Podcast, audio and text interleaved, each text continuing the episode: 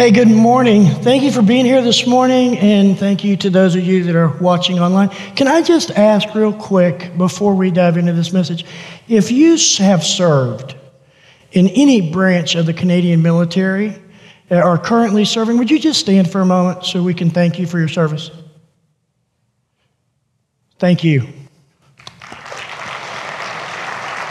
And if you have a loved one, a family member, or, or someone in your family who has served, would you just stand also?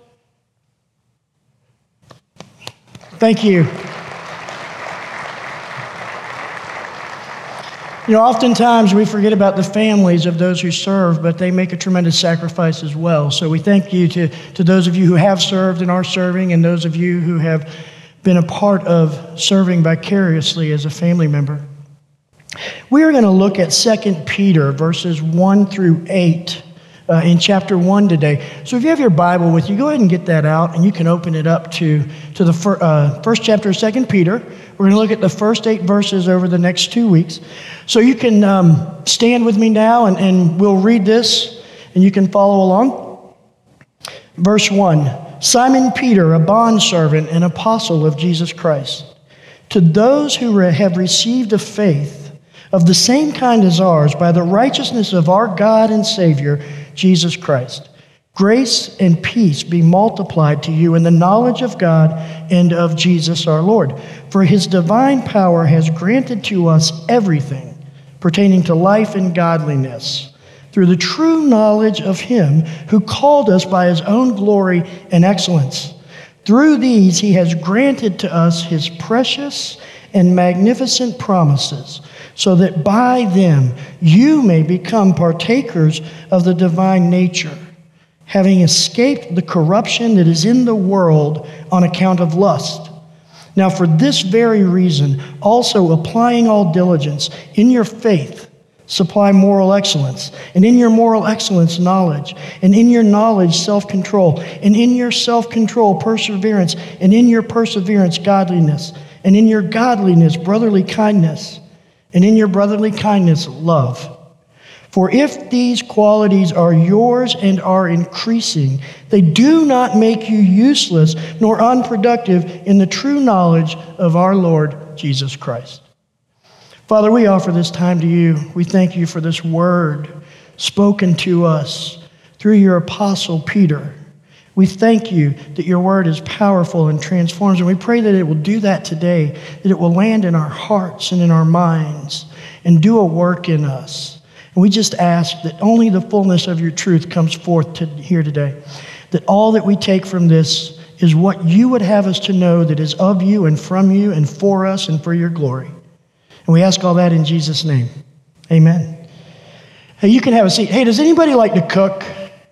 Like, I like to cook. I, I, do. I seriously, I like to cook. Now, you got to understand what I mean by cook, though. Let me clarify. When I say I like to cook, what I mean is this I like to take a big hunk of meat and put it on a grill or in a smoker or drop it in this pot of boiling oil. That's cooking to me. I'm not into all that indoor kitchen fancy schmancy stuff that some of those people like you know, all that sauteing and blanching and poaching and simmering and braising stuff. I don't do that. I like it to be cooked outside. I like it to, to be made, soaked in some kind of marinade. I know some people like sauces. I don't do sauces either. I don't do hollandaise or bordelaise or demi glaze or, or all those things that those fancy people that cook in their, in their house do. I don't do that. Um, and here's why I don't like sauces. I prefer marinades. Because a good marinade will change the flavor of meat all the way through it. It gets way down in there. A sauce just sits on top of it, right? It doesn't permeate, it just goes on top and it changes the flavor. And I love making all kinds of different marinades. My family might say I'm not that good at it, but I think I am and I experiment and I play around with different flavors. And so, in the process of kind of learning how to make marinades, I, I discovered three things that are important to a marinade. You ready? I'm going to give you a culinary class. Take out your pen, write this down. The first thing you need for a good marinade is an acid. You have to have an acid, like vinegar or wine or citrus juice. The second thing you need is an oil. And so, olive oil, is great to use in a marinade. If you're going to cook at higher temperatures, avocado oil, because it has a much higher burn uh, temperature than olive oil does. And then the last thing you need is like the spice, the flavoring agent, the things that you want the flavor of the meat to take on. And so I know what some of you are thinking right now. Well, great, but what in the world does this have to do with Second Peter? And I appreciate you asking that. I'm going to tell you. Because the discipline that we're going to practice over the next couple weeks as we walk through 2 Peter is a discipline called divine reading of Scripture. Some people call it Lectio Divina. The early church fathers called it Lectio Divina. And here's what sauces and marinades have to do with this practice. See, here's the deal. Too often, we, we've been taught to read the Bible in a saucy kind of way. We're basically told, read it and then do it. And, and we read some scripture and then we try to emulate it and we try to spread the sauce of scriptural truth on our existing life. And then what happens is my life has a little different flavor on the surface. It tastes kind of Jesus y, but only on top. It doesn't go all the way through. And here's the problem with that I was never told to live a more Jesus y life. But that's how we tend to read Scripture. How can I be more Jesus y in my life? He didn't come simply to be a mere model of how to live, He actually came to give us an entirely new life. And so, listen to this in Romans 8, verse 11. But if the Spirit of Him who raised Jesus from the dead dwells in you, He who raised Christ Jesus from the dead will also give life to your mortal bodies through his Spirit who dwells in you, give you life. Not change or clean up your existing life, but give you a new life. A spirit indwelt and empowered life in your mortal body. And so that's why taking a marinade approach to Scripture is more important than taking a sauce kind of approach. And that's what divine reading is. It's one of the ways we participate in receiving this new life. It's a marinade practice of reading Scripture. I read it and I let my soul soak in it and I let my soul marinate in scriptural truth. Then my soul begins to be flavored through and through by scriptural truth. And all of my life starts to taste different. You see the difference between the sauce approach to Scripture? My life doesn't just taste Jesus-y on top, like I put this scriptural sauce on top of it. But the full flavor of Christ in all that I do and think and feel and say and want and pursue comes alive when I read Scripture in a marinade way. When I practice this divine reading of Scripture, it brings Christ alive in me it actually helps me move towards the visions of Galatians 2:20 that we talked about a few weeks ago. It's crucifying my old life and I, it's dying with Christ and it's bringing his life alive in me. And so I become intentional about staying in that marinade because I taste the difference in my life too. The flavor shows up not just for all of you, but also for me. I begin to taste the difference. And so now I have this deep desire to let my soul soak in Scripture like it's a marinade because I want the flavor to be changed all the way through. And so here's the deal. These verses in 2 Peter are the best place to start to practice divine reading because these eight verses are at the heart of what the early church fathers called spiritual formation, transformation. And so here's what spiritual formation is it's being transformed in such a way that the very life of Christ Himself becomes my life. And I do the things that Jesus did through the power of Jesus in me. You see how that's different from a sauce? It starts to take root deep in my soul rather than me spreading a few good scriptural works on top of my existing life. And so here's what I hope that you'll see today is that most of what we do and how we live and what we want and what we seek is a product of our nature. In other words, everything that I would call my life, well, it's only natural. I do what I would do based on my nature. And so the struggle for life for us who desire to be crucified with Christ and have the life of Christ in us, it's actually rooted in our very nature. Now, nature determines three key things about any living creature. Number one, it determines appetites. Number two, it determines our associations. And number three, our nature determines our behavior. And so, your appetites. What do you want and seek and desire? That's determined by your nature. You chase after what your nature tells you to chase. Birds don't desire to go on long walks, and fish don't long to lay on a warm sandy beach, and lions don't crave salads because of their nature. It's the very nature of a creature that drives its appetites. And guess what? Christians who are increasingly taking on the divine nature don't desire the corrupted and sinful things of the fallen world. We still dabble in them, we still get distracted by them. And when we embrace them, it's this change in nature that's happening in us that brings us guilt and shame. Those are good things.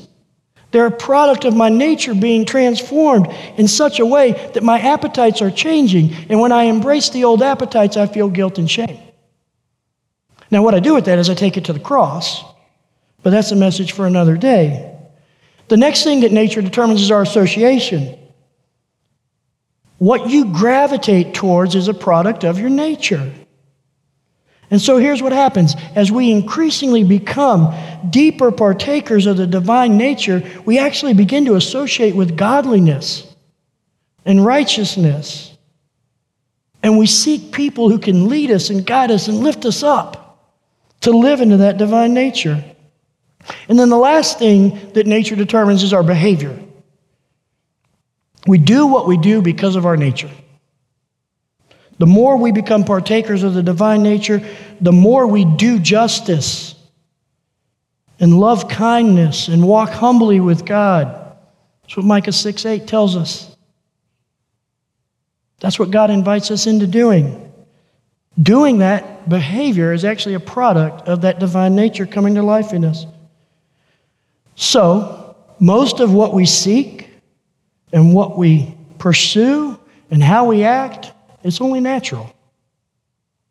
Now, oftentimes we use that as an excuse, don't we? Well, I did this because it's only natural. I'm just a person. But that's not the invitation of 2 Peter. The invitation of 2 Peter is not to have your fallen human nature cleaned up. It's actually to become a partaker of the divine nature. And so, as the divine nature increases in you, everything changes. As you become more and more a partaker of that divine nature of Christ, everything changes in you. Then how we live is still only natural, but it's from a different nature. Isn't that good news? You can live naturally so long as you're living from a refined divine nature.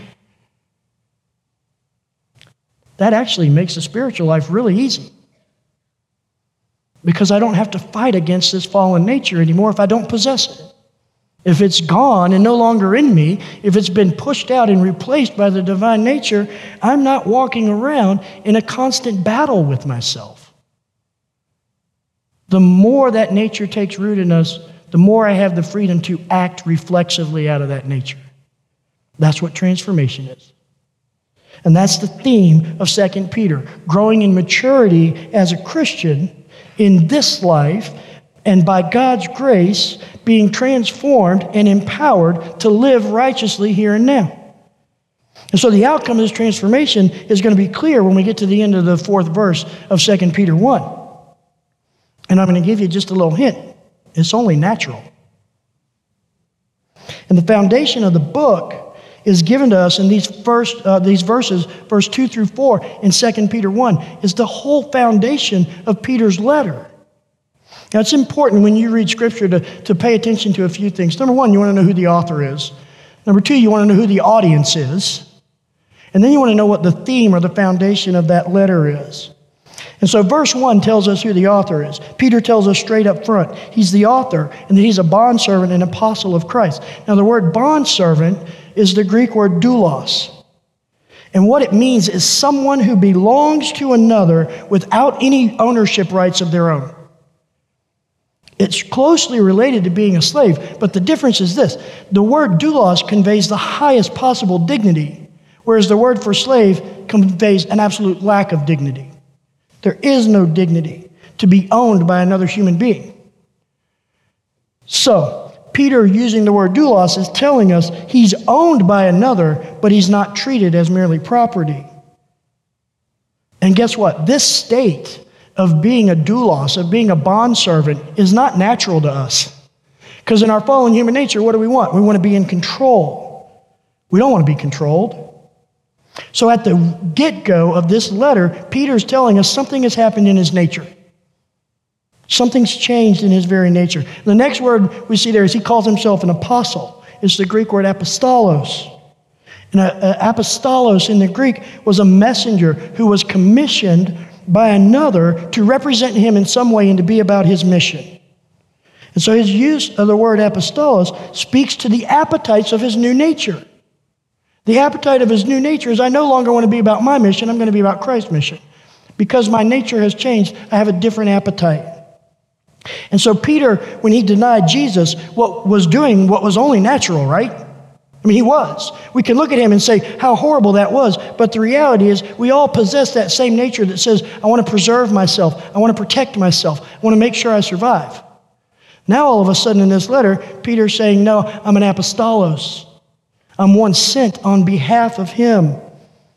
And so, if I encounter the opportunity to meet harm again, because my nature has changed, I will accept it, which is exactly what he did. This letter was written shortly before his death. And we don't know if Peter knew his death was imminent. We don't know if he was imprisoned in Rome at this time. But there is a good possibility when he wrote this, he had already been imprisoned. And so, with those two things as a background, I want to walk through these verses. And so, let's start at the very beginning here. To those who have received a faith. So, here's what we know about his audience. All of a sudden, we know his audience is to uh, people who believe. We know he's writing to people who, who have accepted the same truth he's accepted. And so, to those who have, who have received a faith of the same kind as ours, by the righteousness of our God.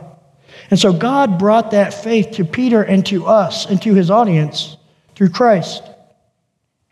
And then he goes on, he says, Grace and peace be multiplied. Now, that word for multiplied is an interesting word in the original language. It's the word plethuno and it means to be increased to the maximum capacity.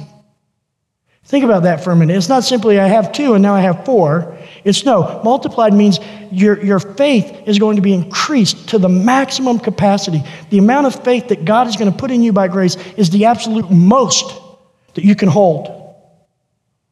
And so grace and peace be multiplied to you in the knowledge, the knowledge, remember we talked about this word a few weeks back, the word here is epigenosis. It's knowledge gained through firsthand relationship.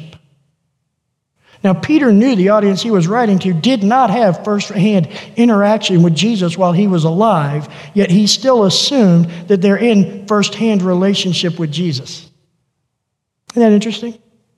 Now, here's my question. If he assumed that the audience that was reading his letter could have access to firsthand relationship with Jesus, then isn't it safe to assume that he would think that we could as well? And so the invitation of knowledge is not to know more, but to be in intimate firsthand relationship with Jesus. And then he goes on and he says this for his divine power. Now, that begs the question what is the divine power? Well, it's grace. The divine power is grace, it's God acting on our behalf. Not because we've earned it or because there's some merit, but because that's His nature. His nature is to act on our behalf. So, for his, his divine power has granted to us everything.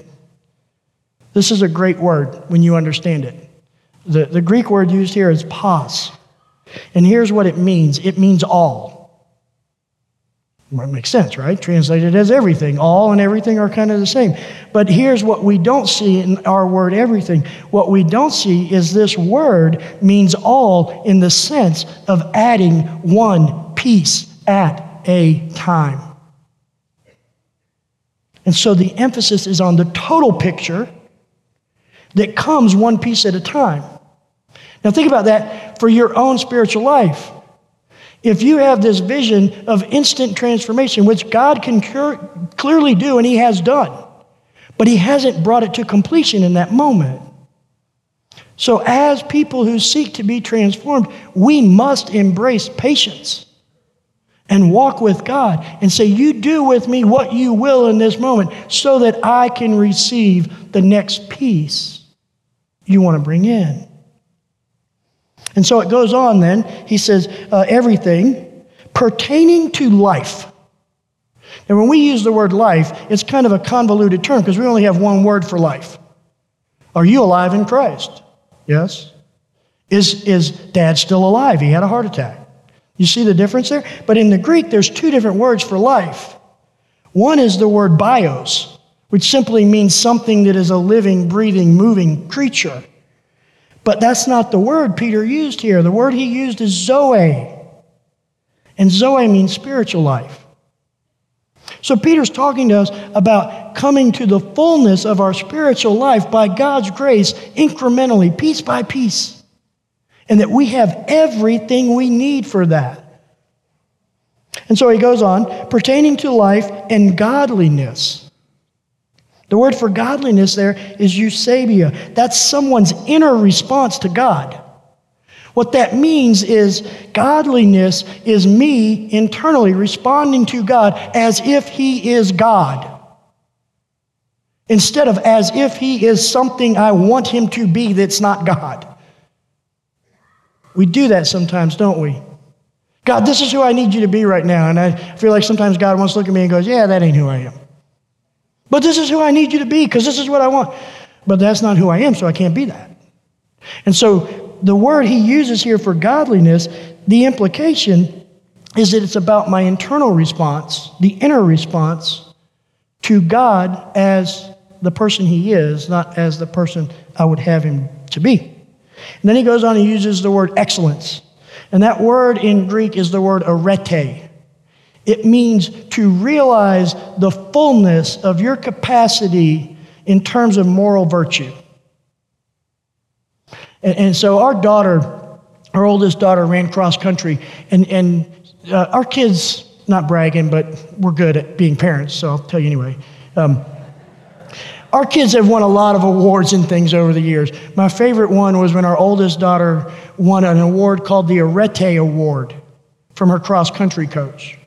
And his logic behind that award was the person who has gotten the absolute most out of who they are, physically as a runner, uh, emotionally as a teammate, spiritually as a leader. And that's, the fav- that's my favorite award that any of my kids have won. Um, and, and that because it conveys that idea of God, you have given me what you've given me, but I've done all I could do with it. The absolute maximum I could do with what you gave me, I did. And so then he goes on in verse 4 and says, Through these he has granted to us his precious and magnificent promises, so that, this is important, so that by them you may become partakers of the divine nature. You see what Peter's saying here? Yeah, I know it's only natural when you're living in your fallen nature, but your fallen nature is resolved because you are now invited into becoming a partaker of the divine nature. And that word partaker is the word koinonos. And it's a participant who mutually belongs and shares fellowship, a full participant. Do you see the invitation from Peter? The invitation from Peter is that you, me, all of us who are believers in Christ have the capacity to enjoy full participation with the nature that Jesus himself had. I bet nobody's told you that, have they? And then we wonder why the church is walking around floundering because what we're told is you have this nature, it's fallen and it's bad. Go clean it up, put some sauce on it. Because at least if you can't be Jesus, you can taste kind of Jesus-y when I interact with you. And so we put the Jesus sauce on when we pull in the parking lot. Because if, any, if, I want, if I want you to experience me as having a Jesus-y flavor, surely to God I want it to happen in church, right? Last thing I want is for you guys to see my fallen nature. That's for my house and for the highway and for the restaurant, but not you guys.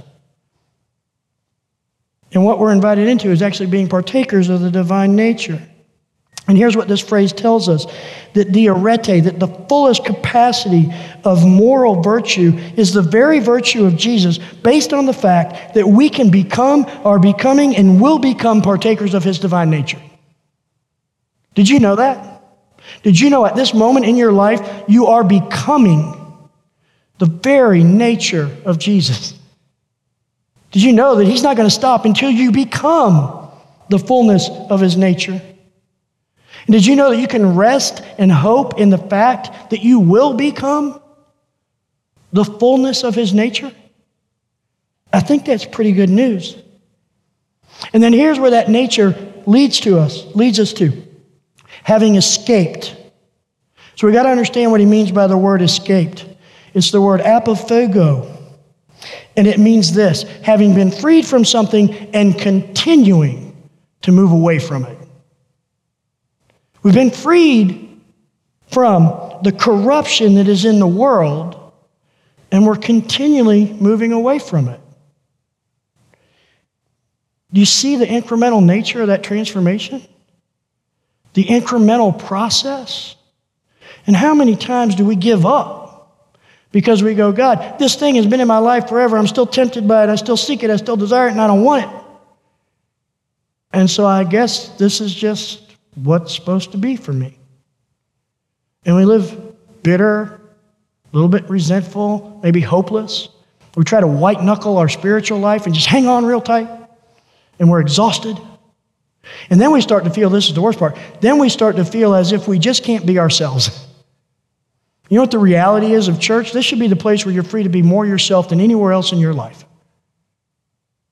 Because we're all struggling to live into that divine nature on a regular basis in increasing ways, having that peace added to us. And then we got to deal with this word at the end having escaped the corruption that is in the world on account of lust. Now, the word used for lust here is the word epithumia, and it has very little to do specifically with sexual sin. Yet that's where we've taken it, right? We hear the word lust, we instantly think of, of pornography and sexual sin. But here's what the reality is that word has everything to do with wanting the wrong things. Now we're back to appetites, right? The divine nature comes in us, our appetites change. We begin to want godly things. So, really, what that word means is you have strong desires just pointed in the wrong direction. That's what that word that's translated as lust actually means. I have these very strong desires, they're just pointed in the wrong direction. So, what if I realign my desires towards becoming a partaker of the divine nature instead of serving my fallen nature? And so, just to summarize these four verses number one, we become mature in Christ by God's grace. Everybody knows that. You would accept it. But then the question is do we actually live as if that's true, or do we think it's by our works? His grace has given us everything that we need to be partakers of His divine nature. Why aren't I living into the divine nature of Christ?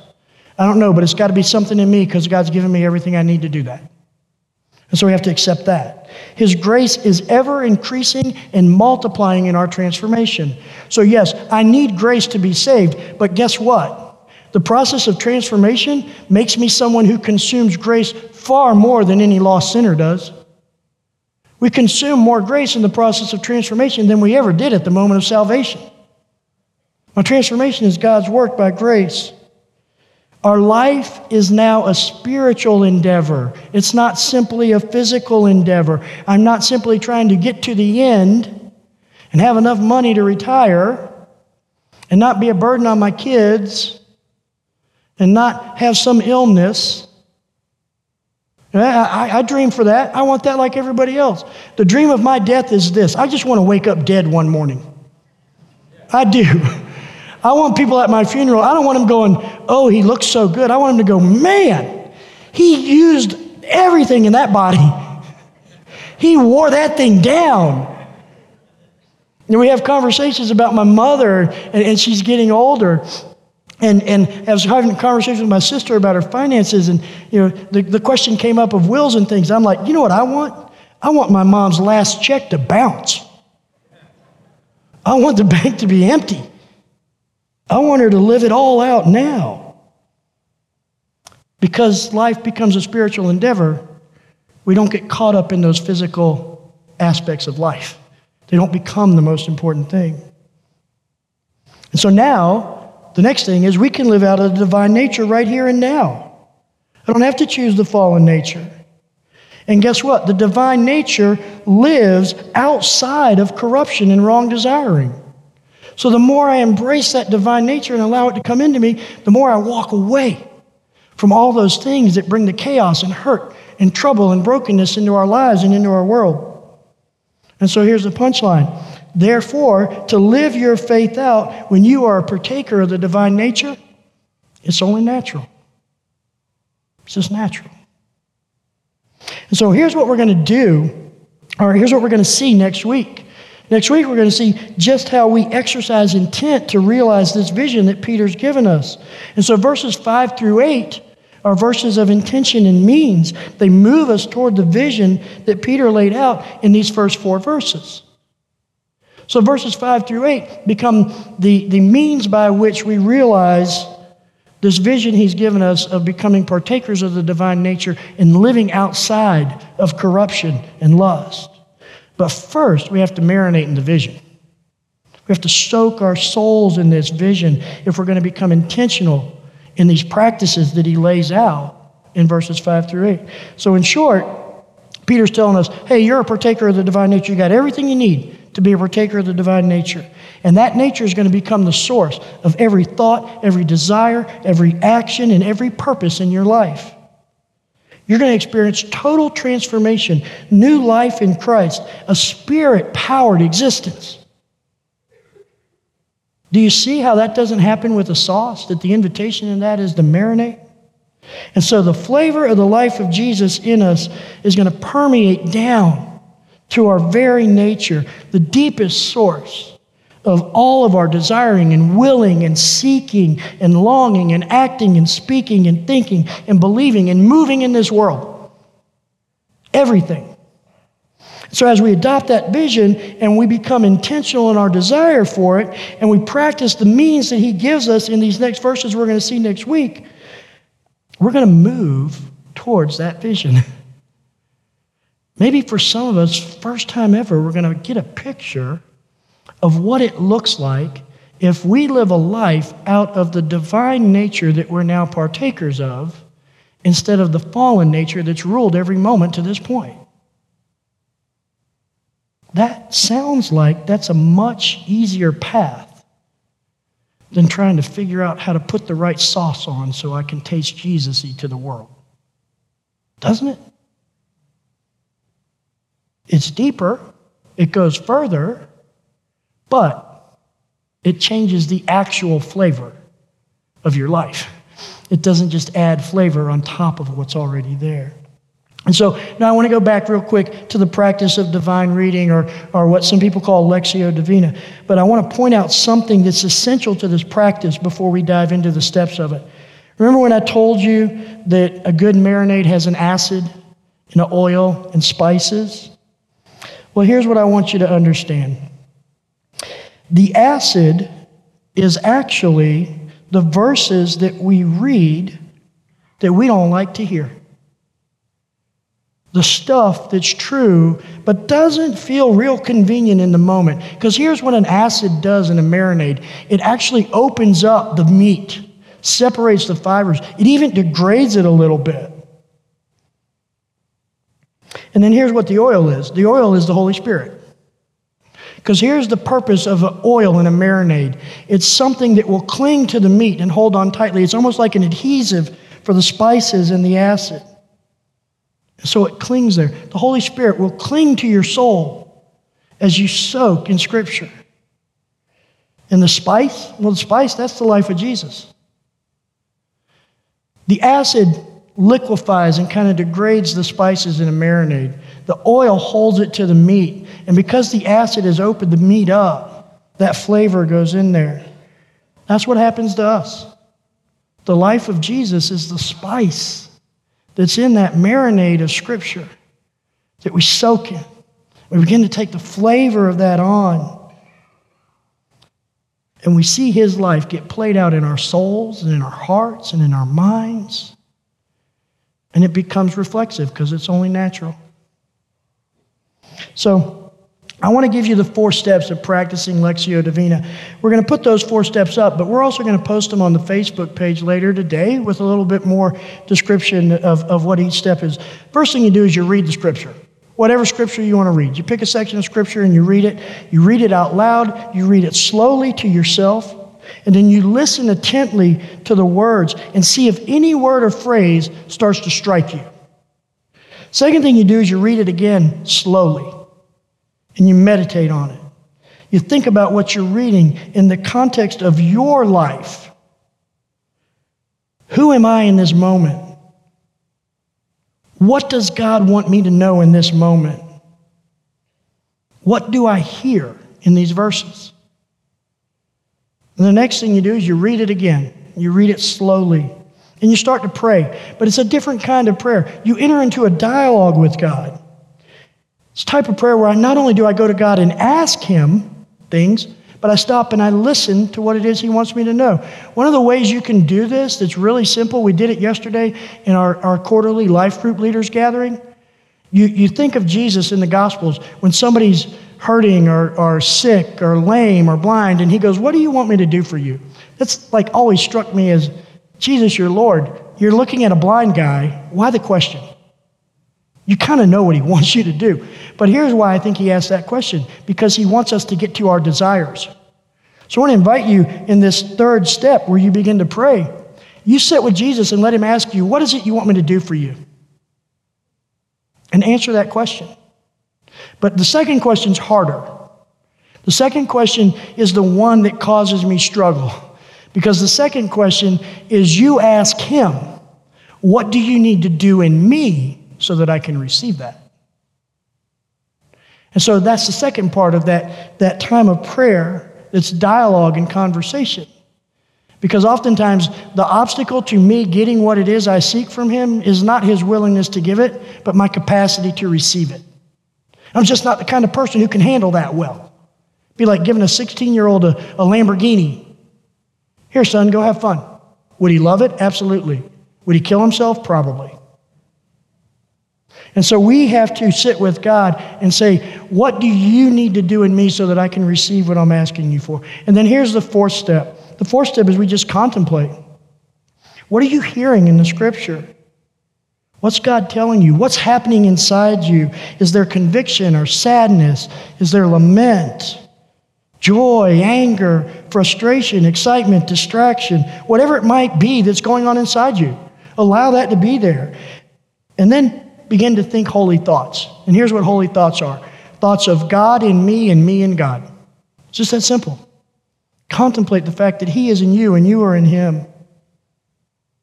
Consider exactly what it means to be in God as you seek to understand and know the scripture you've read. And so I'm going to invite you into this practice this week and next week with 2 Peter 1, verses 1 through 8. Find some time, sit down, take these four steps with those eight verses. Watch what happens.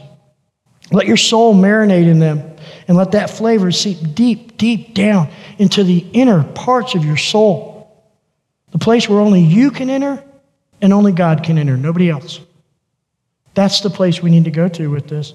And, and don't focus on what you should do, although you might be invited into doing something. And don't focus on what you need to comprehend, although you may be invited into some deeper understanding. And don't focus on what you need to share with others, although you might be invited into sharing some revelation. And don't forget to add the acid. Most marinades fail because we don't put an acid in them. I know some of you guys sitting in this room who aren't as, uh, how do I say this? Well, good at cooking as I am, um, have made a marinade and you put some oil on it and you put some spices on it and you're like, yeah, that's okay. That's not a marinade, that's an oily sauce. You got to have the acid. Without the acid, nothing happens. So don't avoid those places where God's pouring the acid into that scripture and you read something and you go, ooh, that doesn't feel good. I don't want to know anything about that. And so here's what ultimately divine reading is, what Lectio Divina is. It's a practice that Paul invited us into in Colossians 3:16 when he said, "Let the word of Christ dwell in you richly." How do we do that, Paul? Well, you do this. You practice divine reading. You practice Lectio Divina. And as we do it, what happens is we become greater partakers of the divine nature, that incremental process. And so it's only natural to live how we live because we live out of our nature. Here's the question for you this week What nature are you going to live out of? The divine nature or your fallen nature? Let's pray. Father, we thank you for your word, for your truth. We thank you that you want to use it to do a deep, deep work in us. And we come to you right now and we say we're willing, we want to participate. We want to sit before you and allow you to drop our souls in the marinade that is your divine nature and let them soak. And let them take on the flavor of the very life of Christ so that when we walk out of this place, walk into this world, our reflexive actions are becoming more and more the very actions that He Himself would engage in if He were in our lives. And so we ask you to do that by the power of your Spirit, in the presence of community with each other, for your glory and the benefit of those who are not part of this body. We ask that in Jesus' name. Amen.